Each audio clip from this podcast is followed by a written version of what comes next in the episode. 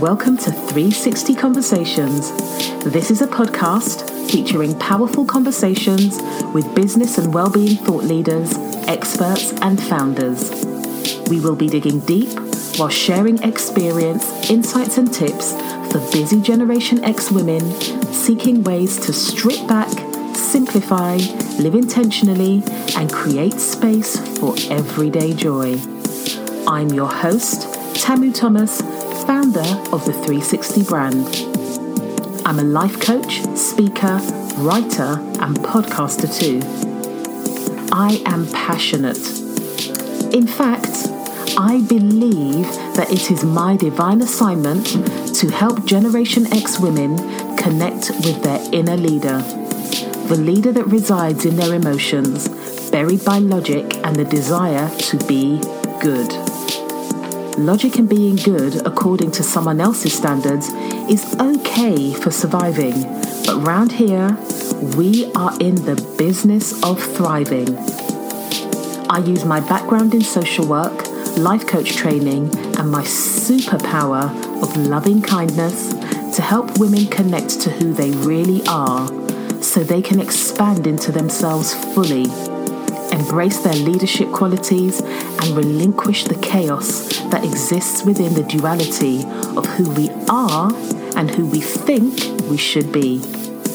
My intention for this podcast is to plant seeds and create aha moments that bring you closer to your center so that you can start to embrace your 360 degrees wholeheartedly.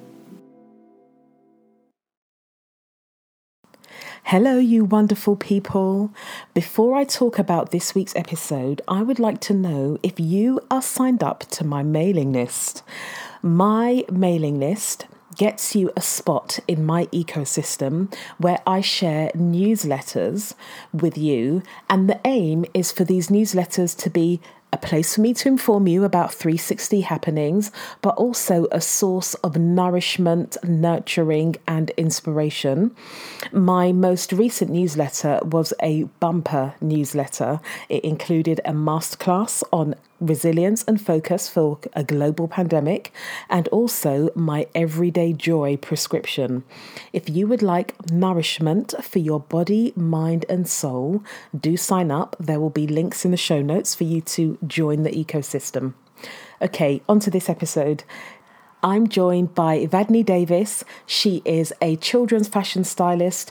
She's just an all round arty visionary, to be perfectly honest. She is also the co founder of Mums That Rave, which is exactly what it says on the tin a rave for mums. But this rave is all about wellness, connection, community. It is one of the most beautiful dance experiences I've had for a long time, and I'm not really into clubbing anymore. And it's a place where women can find joy on the dance floor. Evadne is also the founder of Mums That Slay, which is an online community that celebrates women that are mothers and reminds us that our womanhood is part and parcel, is actually the leading factor in our motherhood. So we mustn't neglect it. We also discussed the importance of black women having spaces where they can be their authentic selves without conforming to racial stereotypes and without being some kind of token or placed strategically for entertainment and to tick box diversity quotas. It was a really rich conversation, and Evadne highlighted things that I hadn't thought about consciously but was very aware of unconsciously we talk about all things joy, community, and authenticity, and have just a beautiful conversation that left me feeling really nourished and grounded. And I hope it does the same for you too. If you like this episode, please do rate and review it, and please do share with somebody you think would benefit from listening. If you share on your social media channels, please do tag me at Live360 and also Evadne at Mums That Slay. Enjoy. Hello, lovely people. Welcome back to another episode of 360 Conversations. Today, I am joined by my friend. I'm really, really delighted to have this person on the podcast with us. Her name is Evadne Davis. She is a children's stylist. She um, has a beautiful online community, uh, which is mainly on Instagram, but there's also a blog to go with it called Mums That Slay. And Mums That Slay is a real celebration of motherhood but not motherhood as in martyrdom, but motherhood in celebrating yourself as a woman that is also a mother. And she does lots of stuff that reminds us we are women before we are mothers. And Mums That Slay led to a collaboration that created Mums That Rave. And I'm not going to say any more than that because we're going to be talking about that later on.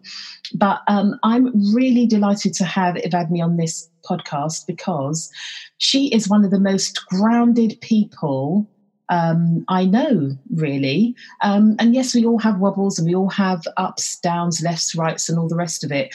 But I just find that she always comes back to this really grounded place, but not in a I'm so serious, I know all this stuff kind of way. Um, so I just absolutely love having her in my life. And I know you guys are going to love having her on this podcast. So without further ado, I'm going to hand over to the lady herself, Evadne Davis. Hello. What an introduction. Wow. Thank you. Oh, it's fast I'm excited to be here. I'm glad that you're excited to be here. We have tried on and off, and now COVID 19 is making it our schedules are a bit more open, so we have yes. time. We have time. Wide so, wide. Oh, yeah, for you. Right, we'll come on to that. But before we go into that, could you please tell my listeners that have not had the pleasure of coming across you yet a bit about yourself and what you do? Hmm. So, my name is Evadne. I am a wife. I'm a mum of two children. I'm a very proud Londoner, South Londoner. Oi, oi, um, oi. oi, oi. I am a daughter of the Caribbean diaspora, and that is very important to me too. And I am a kids fashion stylist, um, a blogger, and an events community producer. that is me, and a good friend. and a very good friend. Um, I just want to pick up on something. I, I, provided Evadne with some talking points, but already I'm going off piste. Off piste is my favourite piste, so we're going there. Uh oh. Evadne. Yes. Thinking about being the daughter or a daughter of the diaspora, and mm. um, you know, I know you, so I know that you are very proud of your Caribbean heritage. You are very into um, being curious and open and constantly learning about all things of African heritage, as well as all the other stuff you're interested in. And I can't remember where I saw it, but I'm sure it was somewhere on Instagram. Oh, no, actually, I think it was Twitter, where somebody said um, something about they and their family were really proud that they had lots of survival and coping skills for the coronavirus until they checked themselves and realized that actually they've got coping skills that can support them through coronavirus because they've had to live in a constant state of survival. Um, they were African American, being African American. When I share that with you, what, what comes up to the surface? Um, I think in my case, it's kind of true. Um, in the sense that, um, you know, growing up with just my mum, um, we always were prepared for anything. Things stretched, and we made every mickle makes a muckle, right? Mm-hmm. So you take something very small, and out of it, we had loads of stuff. um, and the same with um, my grand my granny i think of my grandpa my granddad not so much but my granny jamaican granny saved everything. So i think in terms of this season that we're in i do feel prepared because of that sense of being um, ready, having a having a loft full of toilet paper already, having um, cupboards full of dried pulses, and knowing that I from that I can make the most delicious meals for my family because I can cook. Mm-hmm. Um, and I have a sewing machine and I can make things and I know how to grow things because my mum has an allotment that she's had for years because my granddad was great with his hands in growing things. So I do think there is some, definitely something to that. It's a, a sense of just saying, well, I have this little thing, and out of that, we're going to make a lot, and it's going to be okay. Absolutely, Definitely. absolutely, and I do think that I'm, I'm, I know that from the the tri- the Twitter thread that I was reading, they were definitely talking about it from the trauma perspective, about the trauma that um, globally, and we can use a, a black in a monolithic term, mm-hmm. that black people um, have endured and experienced. But on the flip side, whilst she was looking at it from a, tr- a trauma perspective, I did think to myself that in this situation of global pandemic, survival skills are really great skills to have. Yeah. Especially with um, somebody that I know works for an organization and she is a manager of a team. And working from home has been even more taxing for her because her team don't know how to be alone there were team members that wanted to continue to come into work, even when the office said they were closing down for people to work at home because they were so frightened. And I will use, and I use that word intentionally, frightened of being home alone. And you were in that situation a lot sooner than many. Yeah, I mean, a bit. I'm, I'm that weird um, generation. I don't know what it's called. I was born in 1981. What's that? Latchkey kids. Latchkey kids. So you're kind of your Generation X going into a Xennial, and yeah, we are the original yeah. Latchkey kids.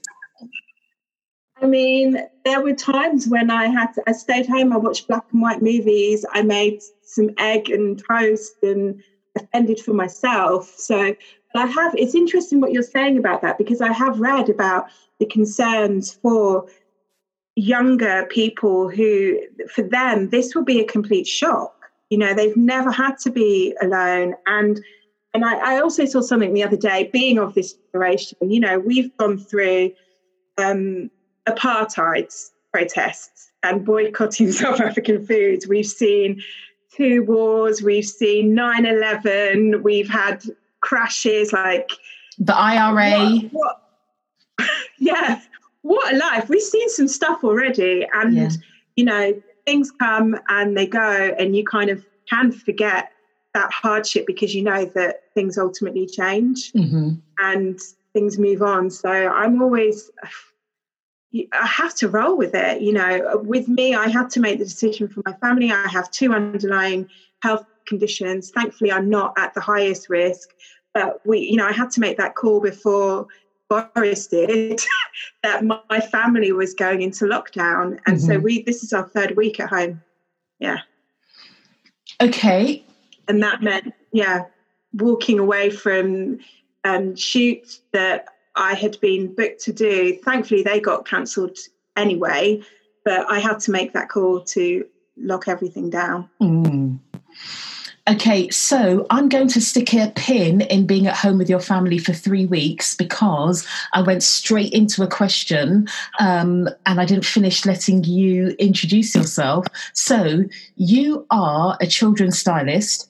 How did you come to yeah. being a children's stylist? Because that's not where you began your career. No, I had the plan was from a very young age that I was going to be a fashion designer had a DT teacher who came up to me and he gave me a copy of The Face magazine. He's like, I think you need to read this. And I wish I still kept it. it had JK on it from Jamiroquai on the front cover. And I was exposed to subcultures and like cool designers. And I was like, this is my world. That's where I first discovered Central St. Martin's. I was like, I'm going there. And I got into Central St. Martin's. It was really hard to get in there. Yeah, that's a big feat. And by the end of my first week, I hated it I absolutely hated St Martin's. Um, and I just stuck with it because it's like getting into Oxford, you know, mm-hmm. if you mm-hmm. want to do fashion, you go to St Martin's.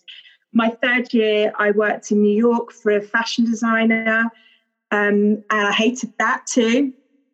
Got to the end of my degree, and it's funny, my head of um, the degree course at the time, Willie Walters, who's since retired, she said to me, Evadne, you should be a stylist. And I was like, oh, I know I'm going to go into PR because I've done a bit of work experience. It's fun. So I kind of fell into PR. It paid, it paid all right. I did events, got champagne, goodie bags, all that kind of stuff. And five years into it, I was quite senior by then. And I lacked that creativity in my daily life. And I felt really frustrated. I knew I was good at my job, but the money, the paychecks, the, you know, the going and having nice breakfasts and stuff wasn't enough. And started doing um, short courses on the side just to kind of whet my creative appetite. One of them was a styling course with people I had done my degree with, and they said, Why on earth are you here? Um, and I just didn't think I was good enough. I left St. Martin's completely broken in terms of my confidence of myself as a creative. Why? And what then, happened? Um, we had uh, lack of diversity. Um, there also, t- so it's very prescriptive. Like St. Martin's knows how to create designers and they know what boxes to tick. As a black woman, they wanted me to be a certain kind of designer. And if you think about black women that were designers in the noughties, I doubt you could think of anything, of anyone.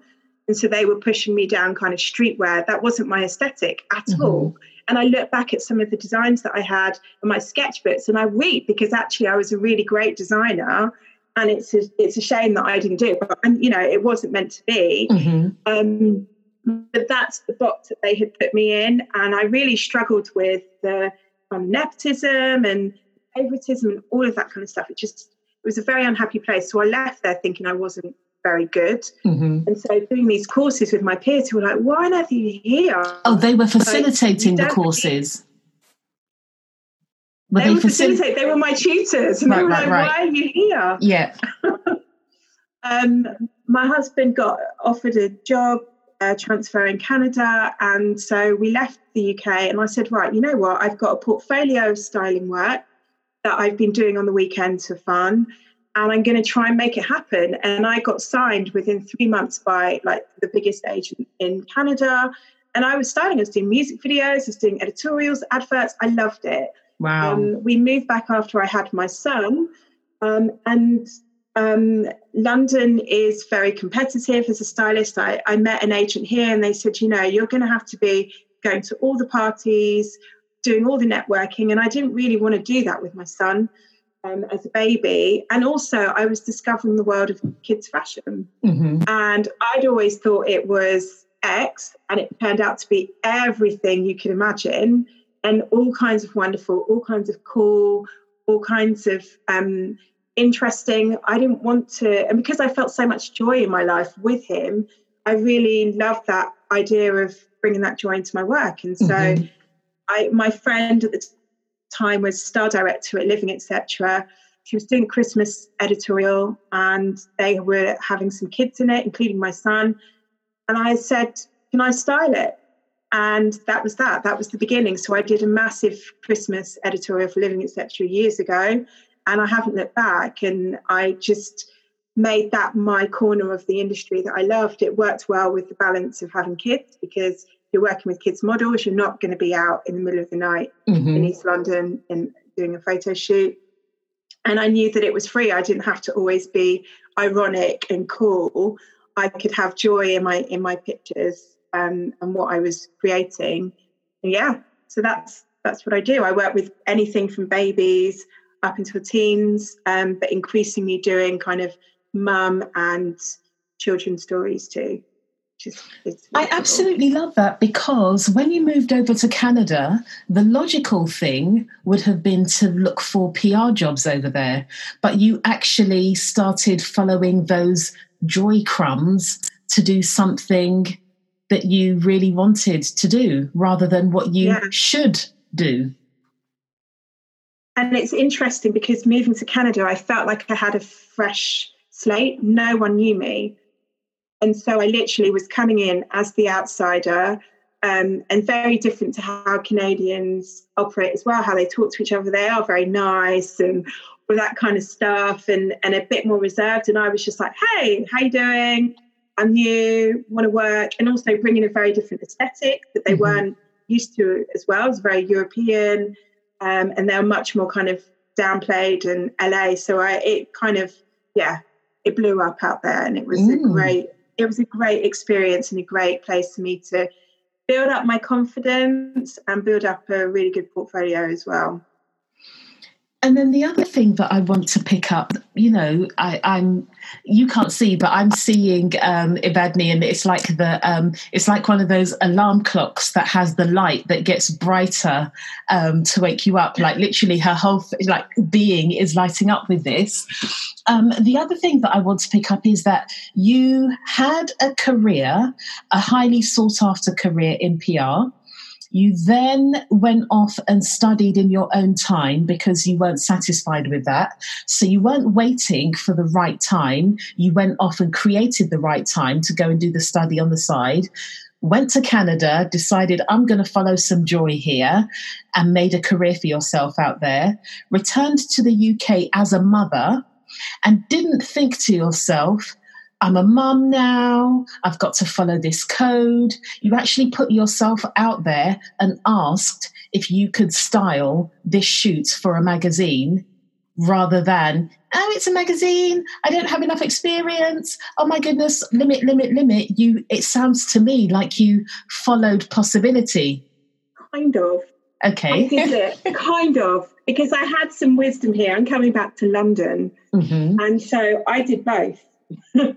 I freelanced and I just did lots of different things. I I um I freelanced in PR again, but for brands that I really wanted to work for. So I, I was PR manager at um, Selfridges on a short contract looking after their Christmas campaign. And that's actually where I did um, the Living Etc. shoot from. Um, and then at the same time, I was freelancing at the Daily Mirror on their fashion desk. So I just had my fingers in many different pies, knowing that it was all going to lead to where I needed to be. But I needed that finance to kind of set me up for what I intended to do, which was to leave PR firmly behind me, mm-hmm. close that door, and step into this new reality as a fashion stylist and start literally from the bottom. Which See, I then I... did after have while I was pregnant. That's when I made that decision with my second daughter, with my second child. Your second. See, I think.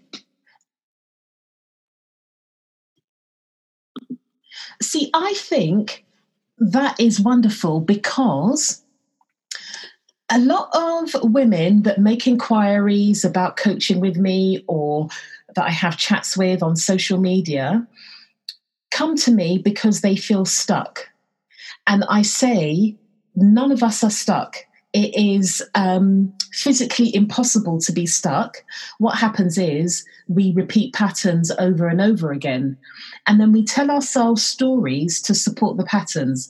So, a story many women that want to work with me tell themselves is that they're too old or they're too established, they can't start again, they should have had it all figured out. All of those are like a prison on top of a prison on top of a prison. And what I really, really love is that you had your eyes on the prize and you worked your way towards there. It's almost as if we forget that we, yeah, you're in your mid 30s to 40s, whatever, and you are quite senior or you're very senior within your career. I think that we often forget that it took time to get there.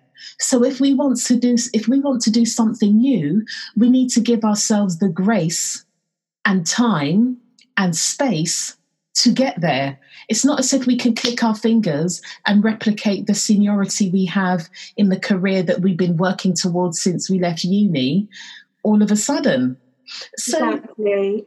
It was so it was I, I certainly felt that, you know, when I moved back from Canada, I was 31 and I was applying for jobs on Fashion Desk. This was, say, I was 32, mm-hmm. maybe by then. I'd done some stuff at the, the, the Mirror, I had styling portfolio.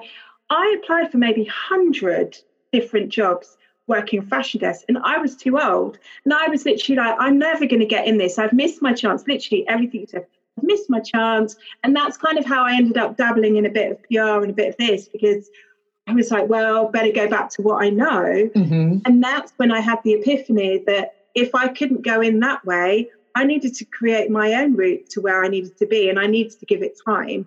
And in creating my own pathway to where I wanted to be, which is, you know, a kids fashion stylist at the top of my game, I had to create my own path and knock down my own doors because and actually I'm really glad because I'd limited myself. I'm glad I didn't get those jobs because they weren't I, especially now in, in print and publishing. Mm-hmm. Oh what a gosh, nightmare. Yeah, yeah, yeah. yeah. And I just love that the, the you made your own path, you made your own route.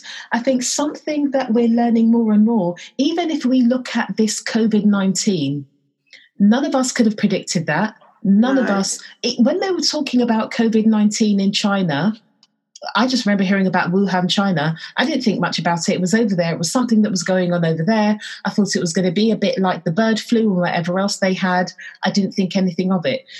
COVID 19 is, an, is, is a really stark, but it is a reminder that nothing is guaranteed. No. I started this year with Vision Board and it didn't have COVID 19 on it. Thank you, you very much. I had I was meant to be going to Toronto on Friday. Yeah. For, you know, two weeks with my family. I had meetings set up out there. I was going to go to New York in the summer and going to Kids Fashion Week. I was speaking to magazines up there. You know, I had all these, and you know, I was speaking to all these different things were meant to be happening. Things were, you know, that were in my plan, not being stuck in my house mm-hmm. for potentially three months. Mm-hmm. That wasn't part of the plan. Mm-hmm at mm. all. it's, it's, I was reading um, I was reading this book, Authentic Happiness by Martin Seligman, who is like the founder of um, positive psychology. And um, I can't remember what it said, but it said something along the lines of who told you anything was promised? And we walk around day to day like stuff is promised, and it really isn't.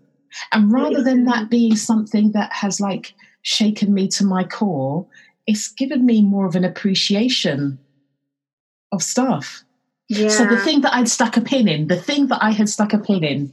So I've known Evadne since 2016. And I can't remember where, I can't remember why we were talking about it, but there was something that we were talking about. We were talking about relationships and marriage and couples and all of that kind of stuff.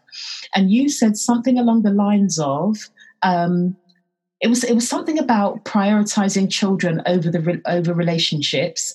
And you said something along the lines of um, for you it's important for you to check that for you for, for you it's important that you and your husband are okay because everything flows through that.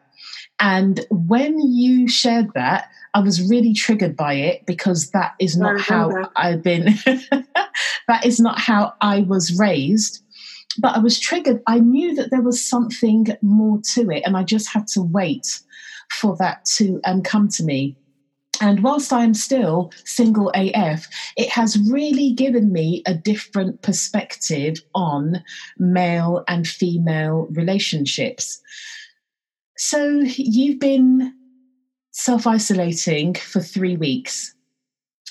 How do you navigate self isolating, spending 24 hours a day, seven days a week. Forget the children because, you know, we, we expect our children to behave in all sorts of ways. But with your husband, you know what? It is crazy. If you had told me at the beginning of the year that I would be stuck in my house with my husband for three months, I I would literally be panicked. I think, how on earth is this going to happen? The last year for us was really challenging because we're both freelancers, we're both self-employed, we both need you know to build our businesses and it's been it's been challenging at times kind of that balance of things and yet somehow in all of this, we've literally found a rhythm, and it's it's it's effortless. We're just like working as this team. Um, we're very honest with each other. Uh, I, he gives me space. I give him space. He's hanging out the laundry. He's built a kitchen garden. Like all these things, we've just got this lovely rhythm. It's been quite wonderful.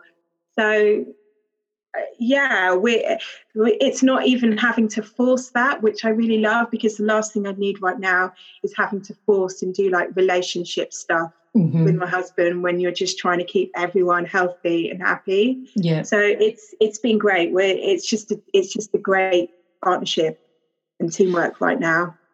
What kind of foundation did you both lay to be in a position because you know people speak quite openly on social media and there's been lots of conversations or there's been lots of people sharing information or you know content about struggles that they're having with their relationship part of me wonders if that's real or whether they're just trying to show we're all in this together mm-hmm. but let's take it at face value that it's real.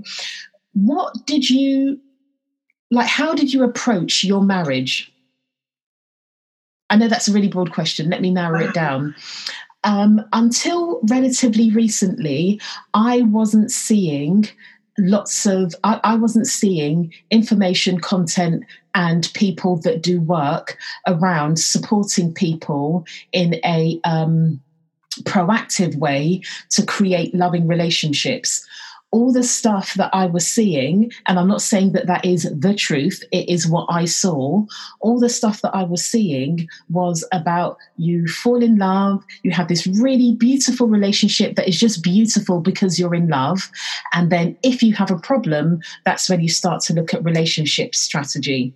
So I just wonder, you know, you're a little bit younger than me, but how is it that somebody of a generation that is similar to mine seems to have got the memo and kind of laid a foundation? I think, um, and I don't know if it's luck, but Emmanuel and I were really good friends for years before we started dating. So I think the foundation of our relationship has been less about aesthetics and physical. It's just been a real soul connection and a friendship. Like the first time I can remember the first time I met him as a friend and thinking he reminded me of like a cousin, which I know sounds weird, but I'm actually grateful for that because I was like, wow, I really get on really well with this guy. Like it was just easy, we had fun. And so that has been the root is that we can still be friends because mm. the physical will change um, and we need to just be good comrades always. We're both Christians, and I think our faith is a real the foundation of our, our marriage.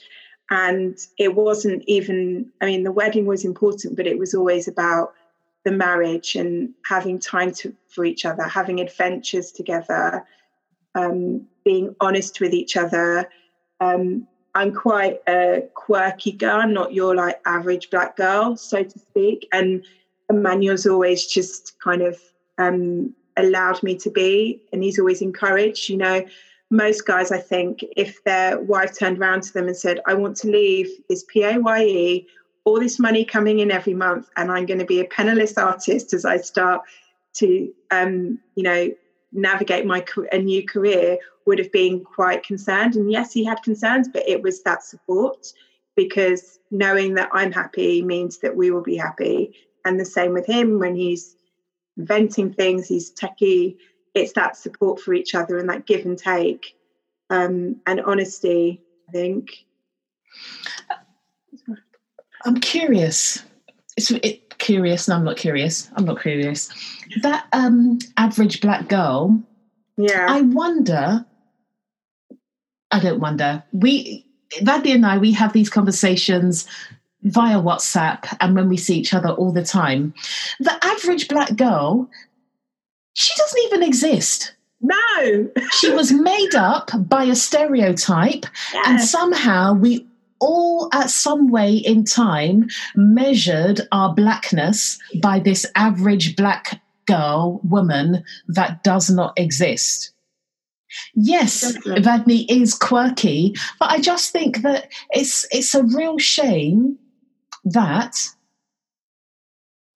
racism has worked in such a way that pigeonholes have been created for us and at some some level whether it's a deep level or a more shallow level we buy into it to a degree listen to my podcast episode with Nova Reid, which I will tag in the show notes for more on that.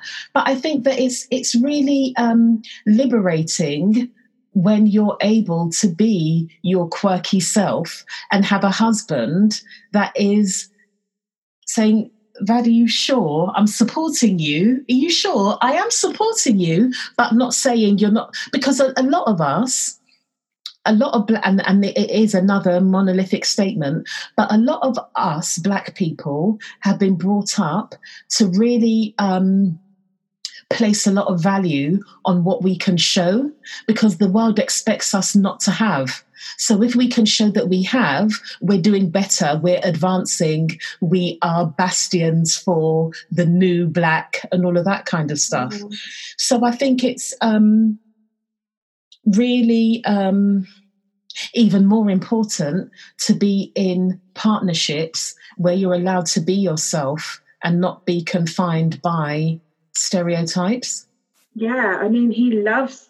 At one point, I when I had an undercut and all this kind of stuff, and he's like, "Are you a punk now?" And I was like, "Well, not really. I'm just. I'm just expressing myself."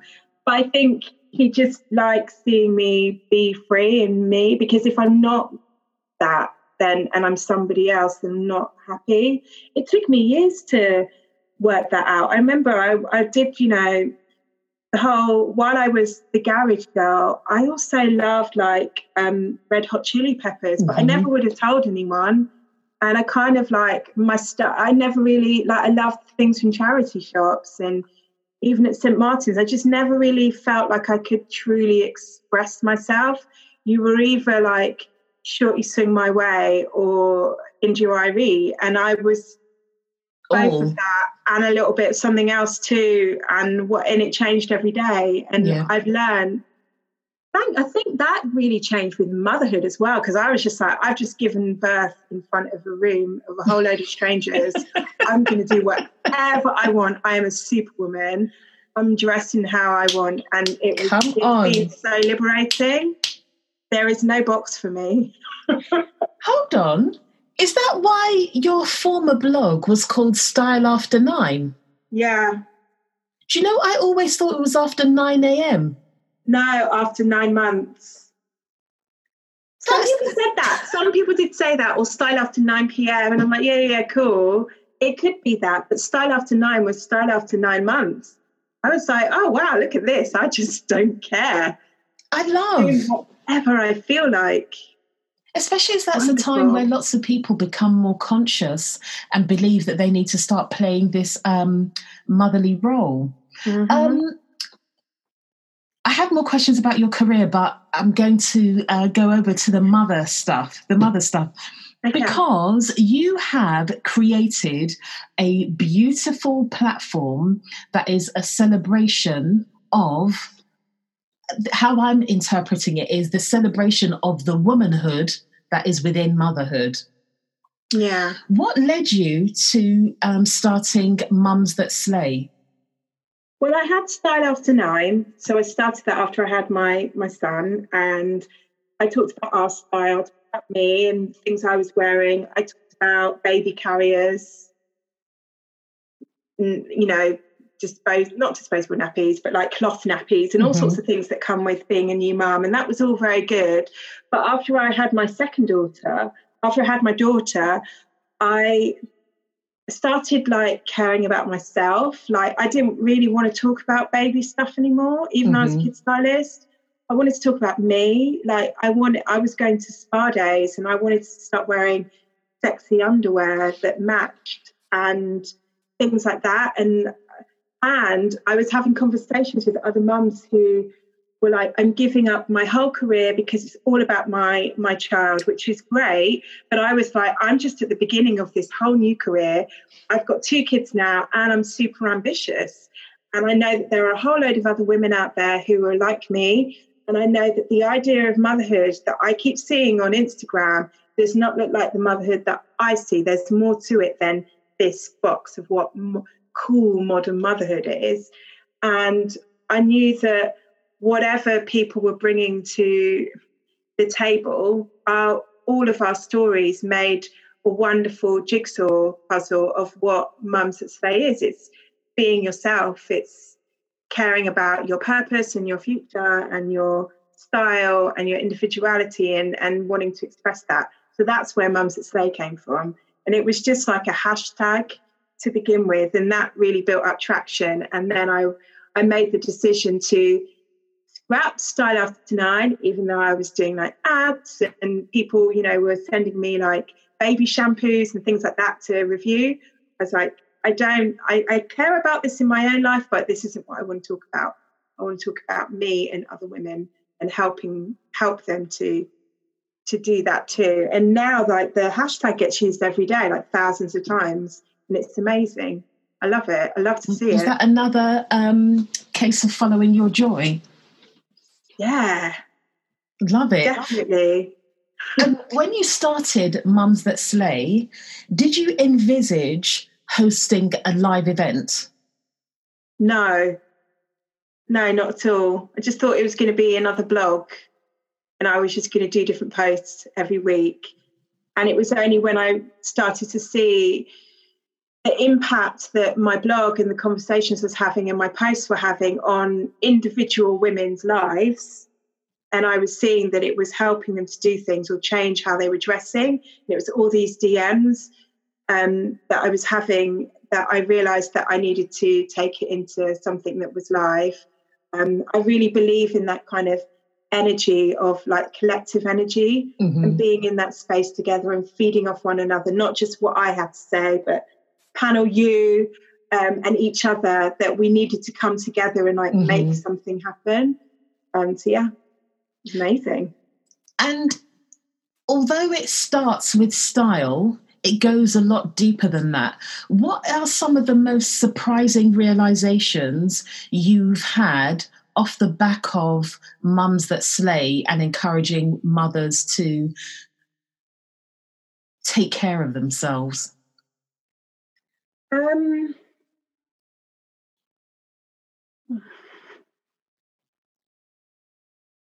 I think mental health has come up a lot. That sense of confidence and that sense of not feeling alone. And this has happened with Mums That Rave as well, in that I think we go through motherhood and a lot of things get unsaid. And until you speak it out, you realize that you're not alone and it's you're not crazy. And we're all kind of other people are out there thinking the same things. So, you know, I my fitness journey, I've been really out there with and open with that. I've, you know, had times I love fitness. I was always a gym bunny before I had kids. But since I've had kids, it's gone up, my weight has gone up and down, my ability to do the gym has gone up and down. And I've kind of shared that journey with people. But even just inspiring women to say that, yeah, you can pick up a really heavy weight. Yeah. It's okay to do weightlifting. Yeah. It's Whereas okay before, I'm sure we would have been told some story about once you've had a baby, you'll get prolapse at any point in time or something. And do you know what I really love about um, Mums That Slay? Something that I took away from Mums That Slay. I've done a lot of inner work. And I also said this to um, Emma Carr. I forgot. She used to be on Instagram as the fashion craver, but she's now or anatomy style or something. But Yeah. she's changed her handle. She's doing something a bit different. Um, but you and her both taught me that I can do all of the inner work I want to do, but that doesn't mean that I I, I need to neglect the outer. So, for example, there are many times like I'm, I'm comfortable with who I am. Um, yes, I have my peaks and troughs like everybody else, but because I was, I became so comfortable with who I am, I stopped making an effort with my clothing. Um, and half the time I'd look like a teenager that's just like hanging around the local shopping mall. And what you helped me to realize is that sometimes it needs to start there because that's your way in when everything else feels too big and also sometimes that is the way that is the that is the um that's the cherry or the icing on the cake so you've got a cake it's you know you, have mixed the eggs the salt uh, the sugar you know you've made the batter you, you've baked yeah. that egg i mean that cake that cake is wonderful but then you just take that cake to another level the way that you ice it and you dress it and set it nicely on the table. And I used to think, oh, surface level, whatever. But those moments when you have thought, well, when let me claim that I'm talking about myself, let me not project. But those yeah, moments when exactly, not me putting it over there. Those moments when I have thought about my outfit. I haven't necessarily bought something new. I've thought about my outfit. I've put it together and I catch myself in the mirror. The day goes from like 7.5 to 9, boom, in an instant. 100%. It's, it's, and that I do talk about that on the blog, like even when you start as a new mum or a mum whose body is still like, as I said, my weight's gone all over the, the place and I could just like plummet and say I'm waiting until this magical stage. I will, on those days where I'm feeling my roughest, those are the days when you'll see me with my red lipstick, my amazing jacket. I, you know, I, I, I strong, and maybe because I'm a stylist, maybe because I'm passionate about fashion and historical, but it is your way of saying, this is who I am, this is how I feel. And it's, it's so important. And it's a way of expressing yourself. Like you can feel any way but i find that when i do make some effort with my style i'm like i'm still here. I'm still evadne i'm not just mom. I'm not just this. I'm me. Mm-hmm. and today this is what i'm going to say and i'm going to say it in pink ruffles and you know what's even nicer as opposed to um, and, and, and you know this is no shade or whatever because there's a couple of influencers that I follow and I, I like to see their curated feeds and all of that.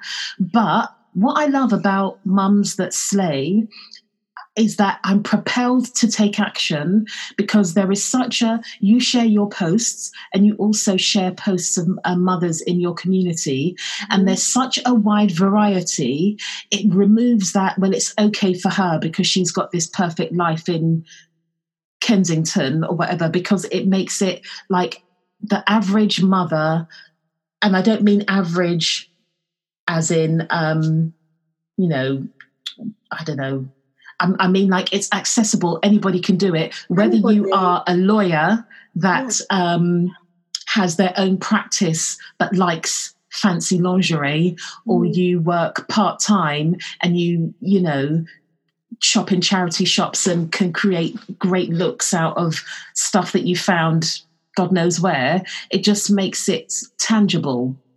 I mean, I don't. I understand where women come from who may not have that confidence to step out in their own sense of style. And therefore will see that someone is wearing a zebra dress and think i need that zebra dress and by wearing it i'm therefore stylish. Mm-hmm. i can kind of understand or i can appreciate that um, way of looking at things. But for me that would be like a nightmare. I would hate to look like anyone else. I've done that before in my Shorty Swing My Way days, trying to look like everyone else. I want to be myself, and I, you know, I do my dope Fridays, and I'm like, okay, we're going to do leopard print. How do you do it? I pass it over to people so that they can take control in how they express themselves. And you're right, I have people that work in retail, supermarkets, older women, younger women, black, white, plus like all sorts of things. And and I, I love that so much more because it's showing that we're all doing things in our own way. We're all yeah. slowing, slaying in our own way, and yeah. any woman can be a mum that slays. Hey, we all are. Now, speaking it, of expression, being a mum that slays, and uh, being uh, accessible. You joined forces with Nikki Beatnik, DJ Nikki Beatnik, to create Mums That Rave. Please, could you share what Mums That Rave is and why you decided to create it? So, Mums That Rave is a community, first and foremost, and it is uh, an event put on for mums by mums. Me and DJ Nikki, we're both mums of young kids, um, to come together without any men or any kids and just party and have fun and make new friends. And that's it. Um, it came about because I had my Hustle and Slay first live event, Hustle and Slay, for mums that slay. You were on the panel, it was amazing. Nikki was on the panel, and we were all talking about, you know, what we do. And afterwards, we had some music, and everyone was kind of like jumping along. And then Nikki invited me to her Christmas Fash Bash party. So that was like starting at 11 o'clock at night. I haven't gone out on a night like that in a long time, but I went with some friends and I was like, I'm just going to stay for a couple of hours. And three o'clock in the morning, I was still dancing hard. And Were you I swinging was, your way? Were you shorty I was swinging your swinging way? my way. I was elated. I couldn't. It was like I lit up, and I just remembered like this side of me that I had pushed aside. Yeah, I danced at weddings, I danced in the kitchen with my kids or in the car, but it was very different to actually being dressed up and dancing to music that I love with other adults. I was sweaty and it was great. And we were like, we were there and we were like, we should just combine forces and bring together that hustle and slay. So my hustle and slay event was all about um, career, self-love, style. We had a panel discussion, we had a community, but having an actual rave element where women could do that was the, the, the missing link. And so we started Mums That Rave last year. Um, we did our first event in June, and we just had our eighth event, um, which is a Galentine's rave. Not even an, Um, not even a year, and you d- done eight. Yeah, so some of those eight included um, pop-up raves for brands. So we collaborated with Primark, and we collaborated with Tenor as well to put on raves. Um, and it's been amazing. We just won a, an award. Uh, for best Hooray! community. Glow come on. And it's been absolutely crazy. It's just been an amazing year, really challenging for me as well, stepping back into events, which I used to do doing PR and putting that on. But you know, we had our first event, oh, the day, well, daytime and nighttime, but we had our first event and it started, you know, with a certain amount of women and it's just grown and grown. And each one seeing women come and that moment when they step on the dance floor and you just see their whole faces light up and they feel free and they're expressing themselves. And now they come to our events and they literally look like they're dressed up for their own music video. Um, and they're feeling fabulous. They are not playing no, the the the sequins, the pearls, the shimmer, the glitter. Oh my goodness, these. Do you know I've I've I've only managed to be to go to one Mums That Rave event so far. What has struck me the most is women maybe they saw each other on social media maybe they'd seen each other at different events but at mums that rave they went from connections online to actually being friends. So i know somebody that has been to i think she uh, might have been to every single mums that rave. And the first one she was messaging me saying that she was really nervous because she was going on her own. And i was like please do not worry about it. Bethany will look after you there's going to be other people there. You're going to be absolutely fine. She didn't really have friends before for whatever reasons. My goodness, she has got friends. I'm not saying she's got intimate friends that she's going to say, oh my goodness, I can't pay my council tax to, but she has got friends that she can call up and say, let's go to mums that rave together. They go together, they have a damn good time, they message each other in between. That lady, she looked like um, she, it's like when we were first having the discussion, I'm thinking about the Anaïs Nin quote about the rosebud that couldn't be a tightly budded rose anymore. I can't remember exactly, I'll find it. But literally, she was like a really tight rosebud, and now she's like her rose has opened for people to see. And that, like that myself is from the dance floor that you created. Yeah. yeah. I felt like that in myself, you know, like I, I look back to the first event and people were in like caftans and nice like maxi dresses and that kind of thing.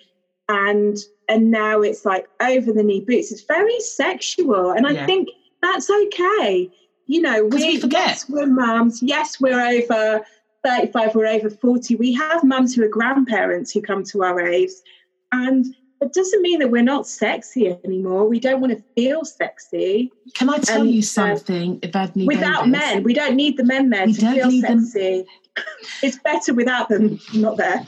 It's better without them, soz, but it is what it is. It is. And also, when you're tapping into your sensuality for yourself, it is next level altogether. 100%. Like, I really believe that our access to power is through pleasure, not saccharine sweet pet pleasure with no substance. But you have your panel at the beginning, so people are getting some, you know, mind and soul nourishment. And then you're having the hedonistic rave afterwards. But it's based on real community. Do, do you know what I love? When you guys share your pictures, people are not at mums that rave for nice pictures to be tagged on Instagram. People are enjoying themselves. Because we created this as well because both Nikki and I had gone to mum events where it was all about who are you on Instagram? How many numbers do you have? Are you part of this clique? And you could stand there feeling like Billy No Mates, like the atmosphere was not true. It was set up and diversity was a tick box. Yeah. Right? We didn't want that. It had to be, you had to come and just feel it. And and I think that's why people are like, oh, it's very diverse. yeah, we do have a lot of black mums at our events. I think they feel like they have a place where they're not there as like a tick box and they're not there to dance and entertain other women either. Um, oh, hold up. hold up. That one nearly passed me.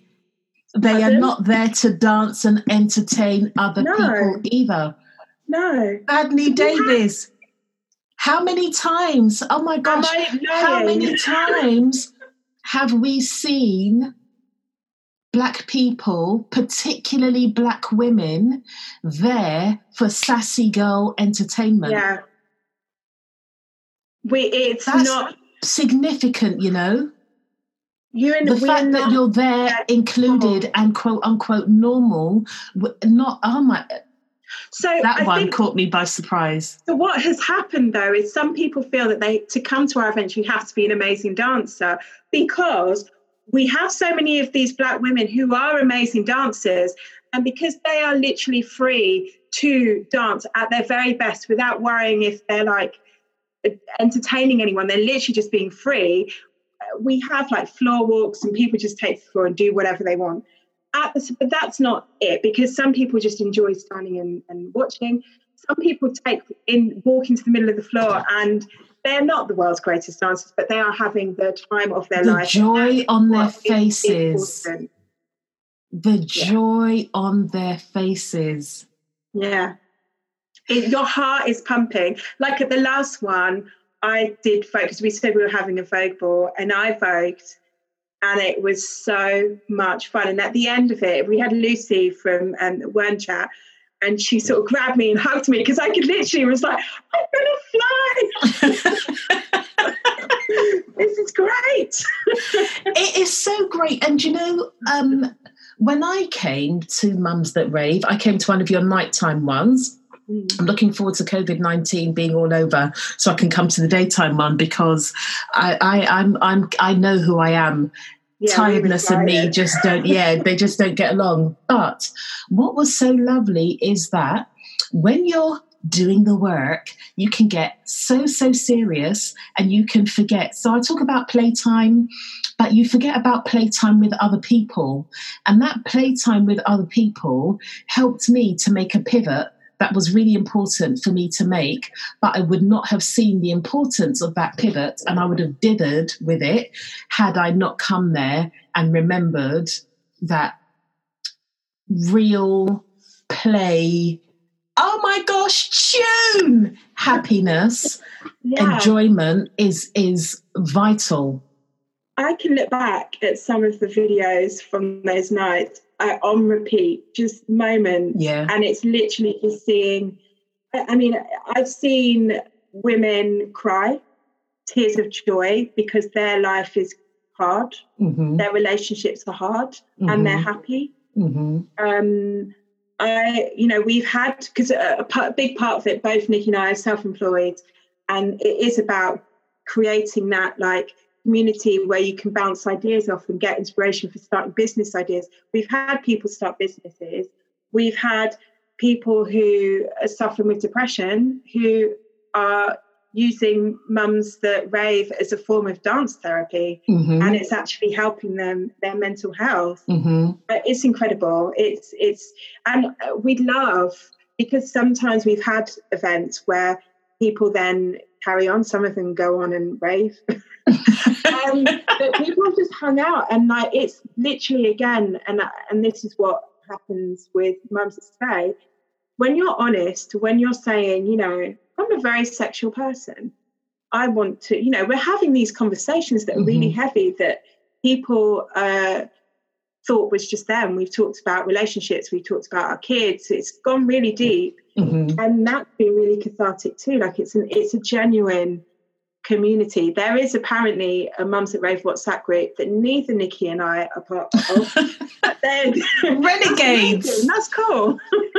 Renegade, and, and I think actually sometimes you need a bit of a break because when you're holding all of that space, you can't be in it all the time. No, no, no. Um, what has been the most challenging part Oh, no, let me reframe that. What has been the biggest lesson you have learned in holding the spaces that you hold, whether it's mums that rave or mums that slay?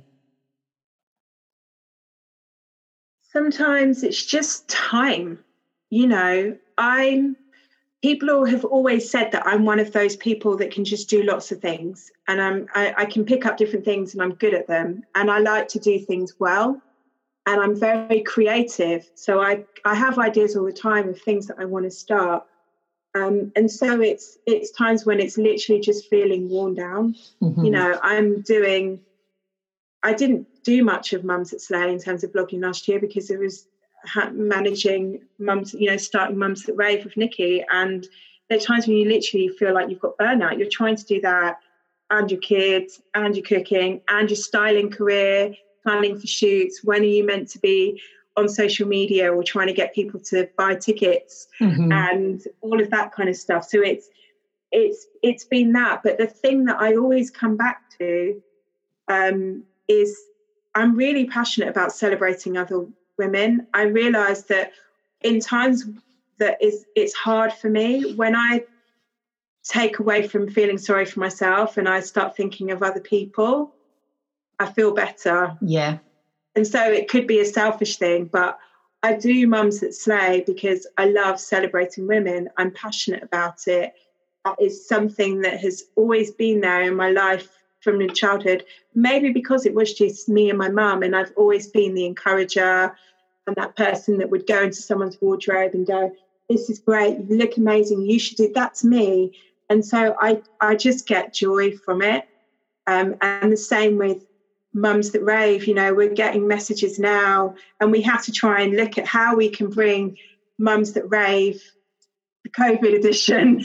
How do yeah. we do that? Yeah. Because people yeah. will need it. We need to settle into the season yeah. and then bring something to allow people to have fun and play. Um, but i just love celebrating other women. It's it's good for me and it's good for them. So that keeps me going. But the time and I'm quite. Um, I don't call it selfish, but I like to block time. So those days of me working until one o'clock in the morning are not for me. Mm-hmm. I don't like to do physical burnout. Yeah. So the thing that we'll always have to drop is the blog.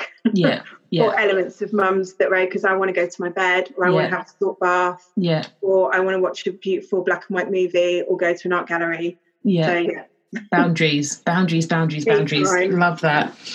Um, so thinking about uh, we're we're we're all you know impacted by covid-19 what is or are everyday joy experiences you've had during or because of COVID 19. So I know COVID 19 is the big bad wolf, but for many of us, it is providing things we never would have got. And I don't mean the horrible actual virus, but it's providing time and stuff that, we've never got. What's some everyday joy you've experienced courtesy of CV19? I think little things like resourcefulness that we talked about in the beginning, you know, it's so hard to get a shopping delivery now. And so we, because my mum has this allotment and I'm always prepared, I have a freezer full of frozen, gorgeous vegetables and a cupboard full of pulses that I rarely touch and another cupboard full of herbal teas that I rarely drink. And I'm creating some amazing dinners and creating amazing food from very little that are delicious and they're feeding my family. And I enjoy that creativity. And I'm not going to look at like food waste in the same way again because I realize how much I took for granted before. Mm. And likewise, you know, for years I said, we need to start kitchen garden. My husband built a, us a kitchen, a raised bed, and we're planting seeds. So that's been a, a great joy in doing like the gardening. I've discovered I'm not at the gym. I love my gym. I love weightlifting, and I'm still mm. I can't buy weights. That it's all sold out. Sold everywhere. out everywhere. And yeah, that's anyway. I'm still working on how I can actually do some of that real strength training. I have tried it with my daughter, who is 18 kilograms, and did some squats, and I did some um, bicep curls with her. But um, I found some great online workouts yeah. for free. Yeah. I'm doing something called Sweat in the City. This amazing lady does Soca workouts and Soca like HIIT workouts. And I do it Mondays, Wednesdays, and Fridays, eight o'clock in the morning. So much joy. What a day. How to start your day waving yeah. a rag around your living room, dancing to music that you love. That's a joy. Um, and catching up with friends as well, like at all times of the day, because you know everyone's home. I know. I know. in New York um, and having ideas. Like in this downtime, I've got lots of ideas. I'm trying to, yes, there's not much I can do right now, and my vision board looks a bit off track. But I still think it's really important to have big picture and big dreams and big ideas and something to hope for. Yeah. Um, and those are still happening and and because they're going to be happening long after corona has yeah. gone to wherever it needs to get yeah. to. Yeah. It, you know I, i'm accepting where i'm at now. I'm in this season. I'm not trying to force things. Um, and i do things every day. I'm reading a bit more. Um, and looking after myself and being i always was quite healthy in terms of like all my tinctures and oils but on that for sure. Um, but i still got goals I still I'm a stylist as well. There are no shoots happening. I know. That. I, I'm literally like I discovered online communities where there are ideas going around. It's all about taking things online. So I'm I've got ideas for how can I bring what I do online. Yeah. And yeah. When life gives you lemons, you make a beautiful well we would make lemonade but Evadne would make a beautiful cocktail in all kinds of yes. fancy glass and all kinds of stuff that she finds out of god knows where. She's like blue peter with panache. 100% Evadne, thank you so much for your time. You. I've really, really enjoyed our conversation. Um, and I think what is going to happen now, I've got a couple more things I need to do. But before I do them, I'm going to go and have like a 12 minute, I can have uh, four songs in 12 minutes. I'm going to go and have a four min, a four song solo mum that rave, Yes. mother that's raving before I continue with my day. so important every day that, that is my prescription that is my remedy to get through this season play music that just makes you so happy whether it takes you way back or it's something out now and just play it loudly and sing it. I'm a savage. yeah and it feels weird to begin with it feels uncomfortable and then 30 seconds in you're like oh yeah here i am spinning in a circle and Hey. life is good Absolutely.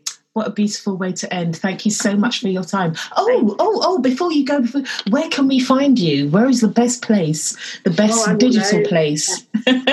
So, if you want to find my styling, it's uh, and mumsthatrave.com and mumsthatslay.com. And through all of those websites, you can come through to my Instagram communities. You'll find something very different on each one. And I hope to see you there. Beautiful. I will make sure that there are links there. Uh, Mums That Rave and Mums That Slay both have mailing lists. I suggest you sign up to both of them so that you can find out if there is going to be a virtual Mums That Rave. And also, um, no pressure, but Evadne does wonderful, beautiful newsletters. Um, and if you subscribe, you'll be able to get access to her lovely uh, newsletter that looks like a magazine. Thank you so much, Vad. Thank Take you. care. Take care. Bye. Thank you for listening to 360 Conversations. I appreciate you sharing your precious time with my guest and I. I hope you found the episode useful. I'd be so grateful if you could rate and review my podcast. Like an increasing number of our digital experiences, the algorithms rule. Your feedback will assist me reaching a wider audience, and I'd really love to have more women being privy to or joining these conversations. The feedback I get following each episode is beautiful and tells me more women could benefit. As always, I'd love to keep the conversation going. You can join me by commenting on the podcast show notes on my website or via social media at Live360. I hope to engage with you soon. Podcast produced by me, Tammy Thomas. Podcast music produced by James Anderson. Take care.